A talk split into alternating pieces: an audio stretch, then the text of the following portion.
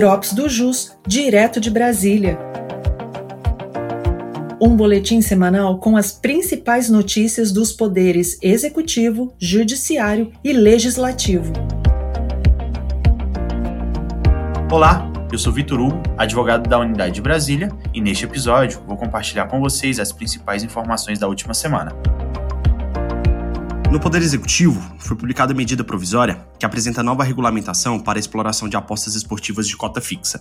A cota fixa são aquelas apostas relativas a eventos reais de temática esportiva, em que é definido, no momento de efetivação da aposta, quanto o apostador pode ganhar em caso de acerto do prognóstico. A medida prevê ainda a taxação de 18% sobre a receita obtida com os jogos, descontados, assim, o pagamento dos prêmios e do imposto de renda sobre a premiação.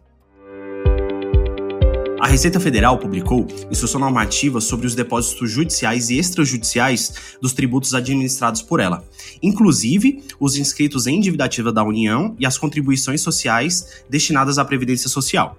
De acordo com o texto, os depósitos poderão ser efetuados em qualquer agência da Caixa Econômica Federal por meio do documento para depósito judicial ou extrajudicial à ordem e à disposição da autoridade judicial ou administrativa competente, o DJE. Já no Poder Judiciário, o STF e o STJ retomam suas atividades no dia 1 de agosto. Os prazos que estavam suspensos voltam a fluir no mesmo dia.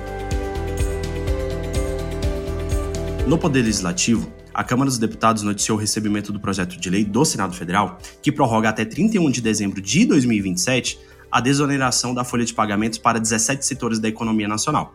Assim, as empresas dos setores beneficiados pagam alíquota de 1% a 4,5% sobre a receita bruta, ao invés dos 20% sobre a folha de salário.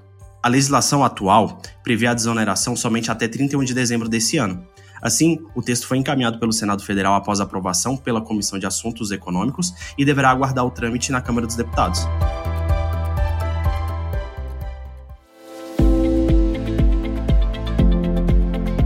Essas foram as principais notícias da semana. Eu sou Vitor Hugo e te aguardo no próximo Drops do JUS, direto de Brasília.